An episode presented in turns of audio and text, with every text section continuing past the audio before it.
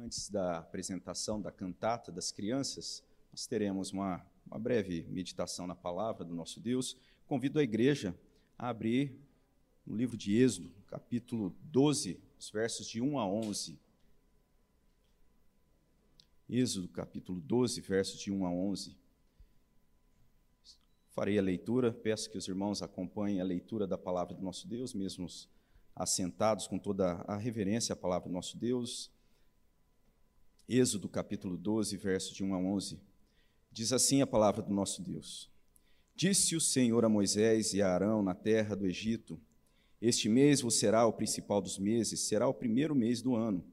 Falai a toda a congregação de Israel, dizendo: Aos dez desse mês, cada um tomará para si um cordeiro, segundo a casa dos pais, um cordeiro para cada família. Mas se a família for pequena, para um cordeiro, então convidará ele o seu vizinho mais próximo, conforme o número das almas, conforme o que cada um puder comer. Por aí calculareis quantos bastem para o cordeiro. O cordeiro será sem defeito, macho de um ano. Podereis tomar um cordeiro ou um cabrito e o guardareis até ao décimo quarto dia desse mês, e todo o ajuntamento da congregação de Israel o imolará no crepúsculo da tarde.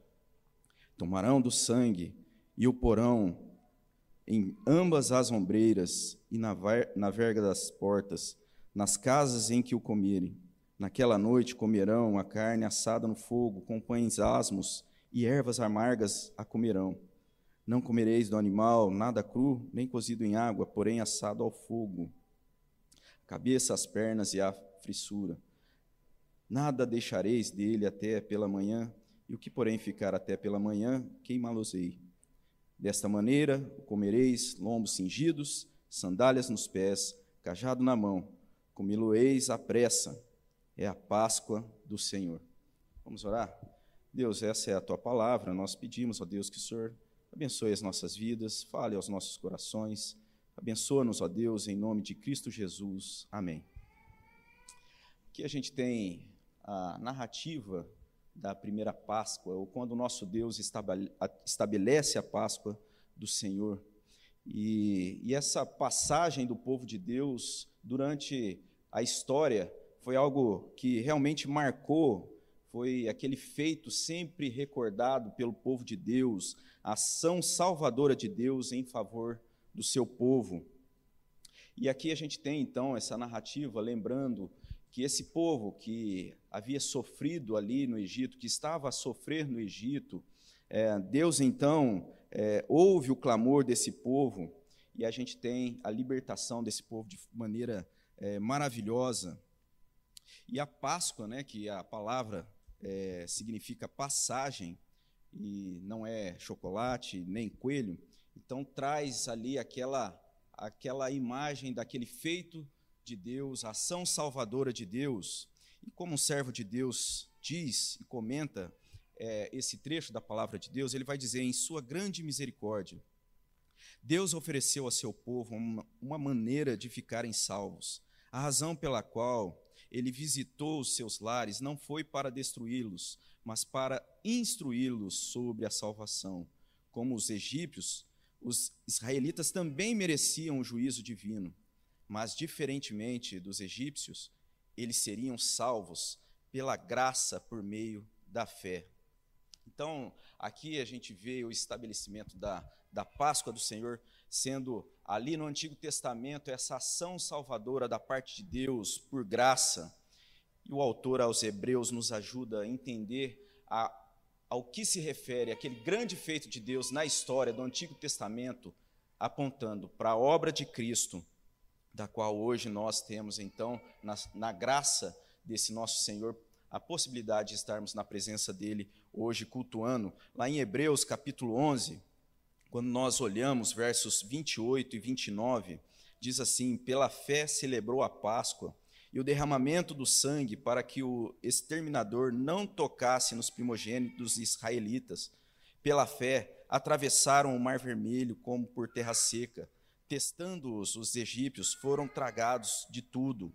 E depois, no capítulo 12, no, no versículo 1, nós temos, portanto, também nós, visto que temos rodear-nos tão grande nuvem de testemunhas, de, desembaraçando-nos de todo o peso e do pecado que tenazmente nos assedia, corramos com perseverança a carreira que nos está proposta, olhando firmemente para o Autor e Consumador da fé, Jesus, o qual, em troca da alegria que lhe estava proposta, suportou a cruz, não fazendo caso da ignomínia, e está sentado à destra do trono de Deus. Então, essa é a ideia da Páscoa verdadeira. Essa é a Páscoa verdadeira trazida na palavra do nosso Deus. No Antigo Testamento, então, esse grande feito de Deus do livramento, da salvação, apontando para Cristo, o sacrifício e o seu sangue derramado para a salvação, que não é um, um sacrifício ah, ali para libertação da escravidão no Egito, mas um feito de salvação para libertação da escravidão do pecado.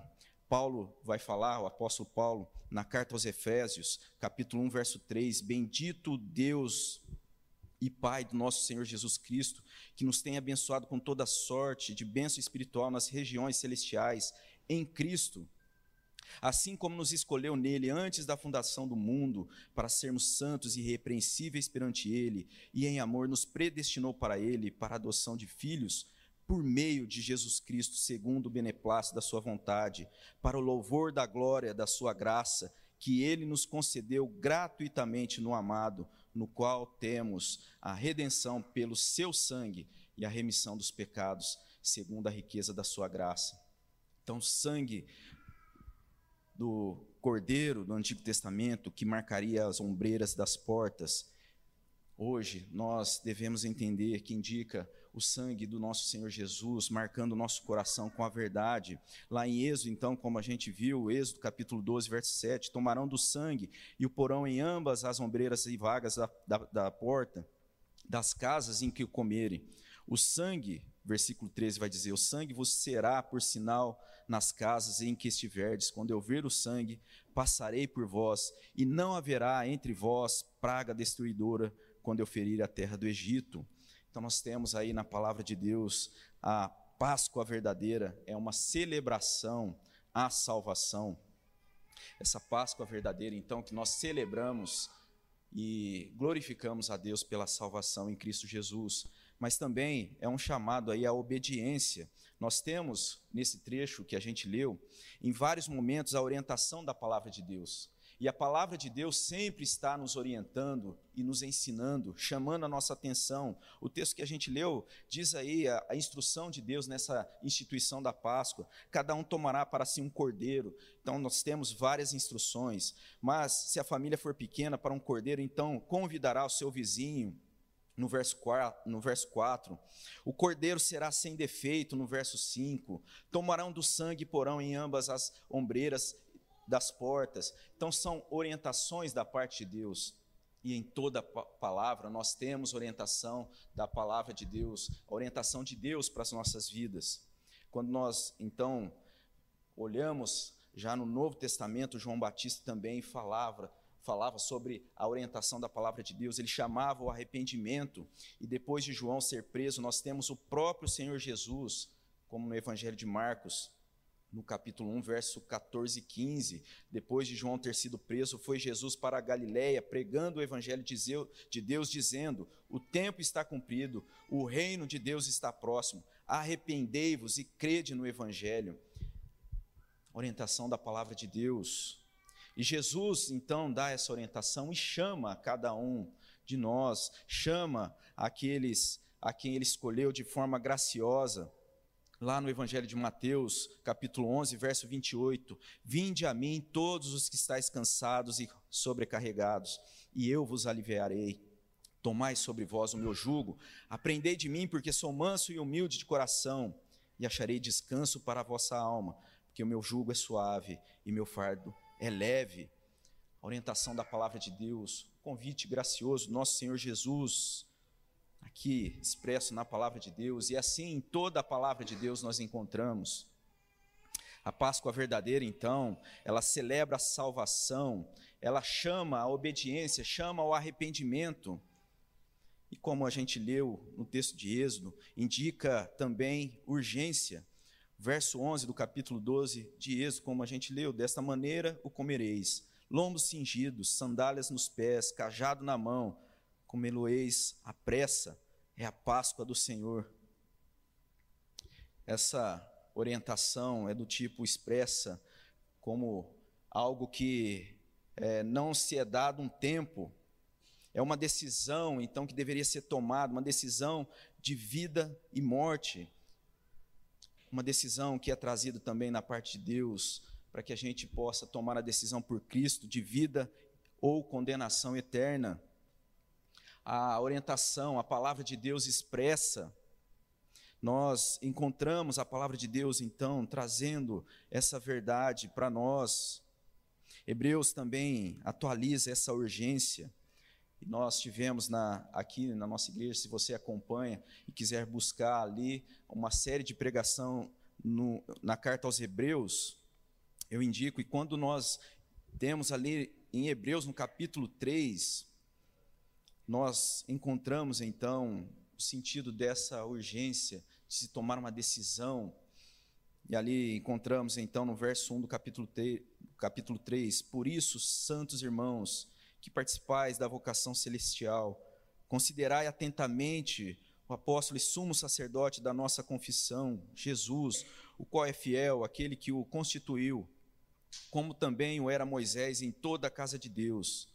Jesus, todavia, tem sido considerado digno tanto maior glória do que Moisés, quanto maior honra do que a casa tem aquele que a estabeleceu, pois toda casa é estabelecida por alguém, mas aquele que estabeleceu todas as coisas é Deus.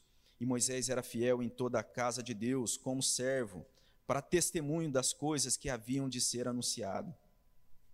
Cristo, porém, como filho em sua casa, o qual casa somos, somos nós, se guardardes firmes até o fim a ousadia e a exultação da esperança.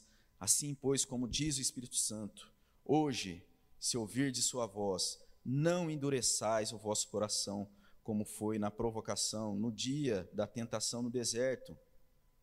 E mais à frente, capítulo 3, verso 12: Tende, tende cuidado, irmãos, jamais aconteça haver em qualquer de vós perverso de coração, incredulidade que vos afaste do Deus vivo. Pelo contrário, exortai-vos mutuamente cada dia, durante o tempo que se chama hoje, a fim de que nenhum de vós seja endurecido pelo engano do pecado, porque nos temos tornado participantes de Cristo, se de fato guardamos firmes até o fim a confiança que desde o princípio tivemos, enquanto se diz: Hoje, se ouvirdes a sua voz, não endureçais o vosso coração como na provação.